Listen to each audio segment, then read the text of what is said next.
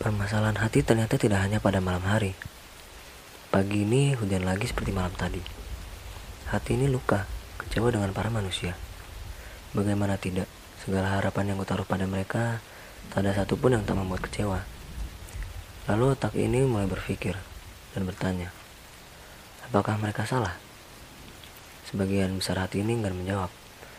Lalu sepotong kecil hati ini akhirnya menjawab, Hmm, tentu saja iya bukan? Tentu tidak. Mereka bahkan tidak tahu sedang diharapkan, kata otak.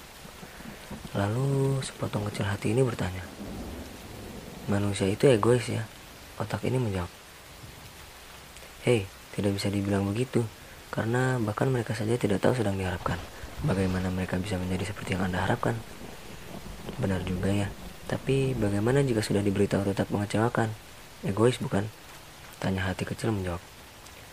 Otak ini menjawab, tidak, tidak bisa dibilang seperti itu.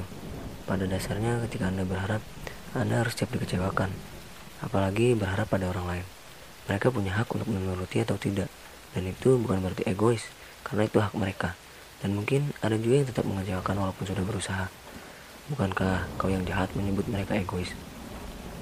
Hati kecil ini merasa bersalah dan bingung. Maaf, aku hanya sedang kecewa. Lalu, apakah berharap itu salah? Apakah tidak seharusnya kita berharap pada orang lain?